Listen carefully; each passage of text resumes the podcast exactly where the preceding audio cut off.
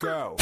Streaming from South Africa to the world. To the world. This is the Stonks Go Moon podcast. What just happened? We break it down so you don't have to. Right, let's rock and roll. Welcome everyone to the Stonks Go Moon podcast. My guest today, very special guest. His name is Daniel Strauss. He's a venture capital entrepreneur and best-selling author of the book The Billionaire Mindset. Daniel, how are you? No, great. Thanks for having me, Rocco. I'm so stoked. It's called the billionaire mindset and not the millionaire mindset for a reason. Daniel, let's get right into it. Um, what do you look for when deciding to invest in a company? I know you've got quite a few, but if you can give us one or two, that would be awesome. I think number one is the entrepreneur. Of course, we don't really, the stage at which we invest, we don't really invest in a company, we invest in a person. Yeah. So the entrepreneur specifically. And then if we go further, are they solving a real problem? How did they identify this problem? How big is the problem? Um, who has this problem? And do they have the money to pay you to solve this problem? So, what, what we found is that any entrepreneur who's not solving a real problem for someone else won't be an entrepreneur for long. That makes a lot of sense because you get a lot of these tech companies, right? That they build these massive followings of these mass- massive users, but they're actually not doing anything, but still they get funded. So that's awesome to hear that you focus on, you know, the real world problems getting solved. Yes. So um, as I say, if they don't solve problems, they won't be entrepreneurs for long. What is what is the distinction between a pure venture capitalist and you yourself branding as a venture capitalist entrepreneur? Because I haven't heard that before. Yes, so I think a lot of venture capitalists are fund managers. So they're a ah. fund manager, a general partner of a fund structure with certain LPs, where uh, me and my uh, my business partner we have a permanent capital structure. So we have founded a lot of the companies that we've invested in. We get operationally involved in a lot of them, but we also have a fund management arm that is like traditional venture capital.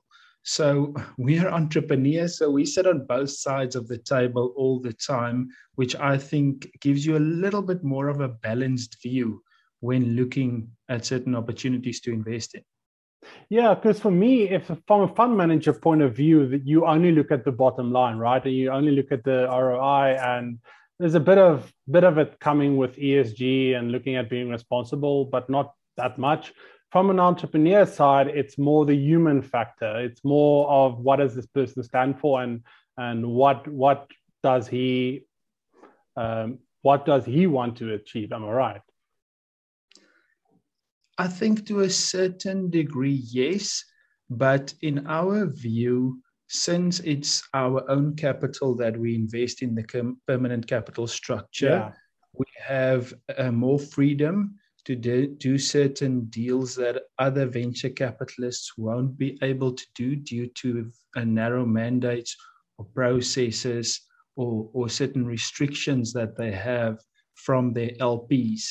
So I, they, we're much more entrepreneurial, I think, even when looking from the investor side, we, we've got more freedom to add value than, than typical fund managers. That's really interesting. Speaking about adding value, um, what are some of the industries that you are looking to invest in and why? What, what is exciting you at the moment?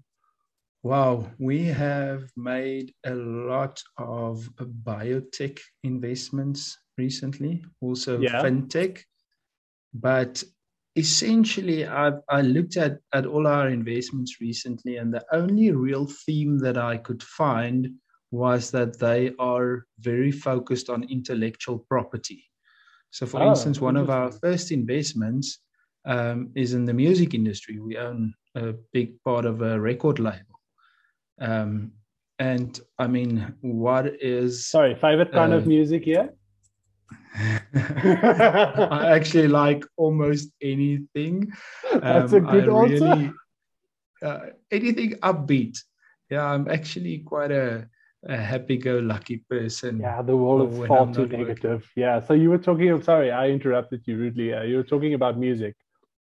Yeah, so the the the real golden thread is intellectual property. Um, anything where um, intellectual property is created um, almost from nothing, and then it gets put onto a platform, and then it gets monetized in in that sense. Um, because in the end, content is king still, and, and you can almost look look at that from from any perspective in any industry, especially where the world is moving at the moment.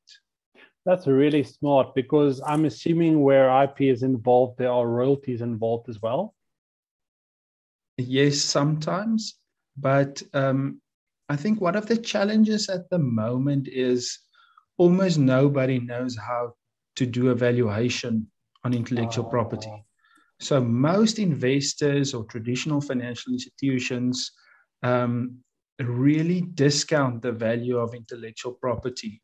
Um, and a lot of companies don't even put the IP on their balance sheets. Yeah, because so, they don't know how to value it. Makes sense. Yes, and for instance, I mean, we recently invested in a very traditional manufacturing business, but they have eleven patents.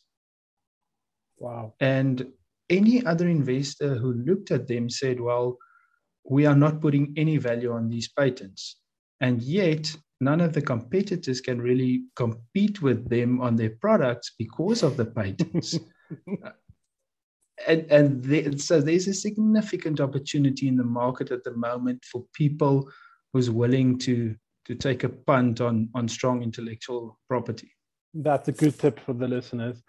Uh, Daniel, before I let you go, um, what is the difference between venture capitalism as an industry in South Africa and let's say somewhere big like Silicon Valley in the US?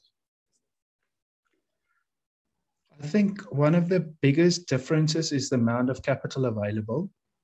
So, and since there's less capital available, the investors are a lot less um, willing to take risks.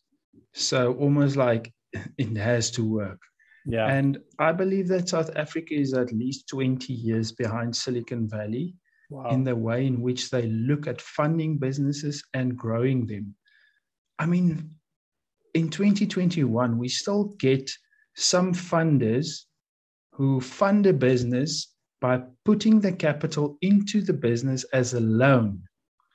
And then they take the equity for free and they yeah. call it an equity investment. Yeah. But then that that that investment sits on the balance sheet as debt. And that's a very big prob- problem when you're looking for follow-on funding. If this investor isn't willing to convert that debt to equity before the next investor comes in. So it's actually the kiss of death to a lot of these startups. So, what, in your opinion, needs to change in the South African landscape? Education and not necessarily entrepreneurial education, investor education. That's a good one. Daniel, I'm going to leave you on that note. If people want to connect with you and see what you're up to, where can they do that? At official Daniel Strauss on Instagram. And I'm also quite active on LinkedIn, just Daniel Strauss. Go follow the man. He is absolutely electric. To our listeners, peace, love, and prosperity. And we'll catch you in the next one. Cheers.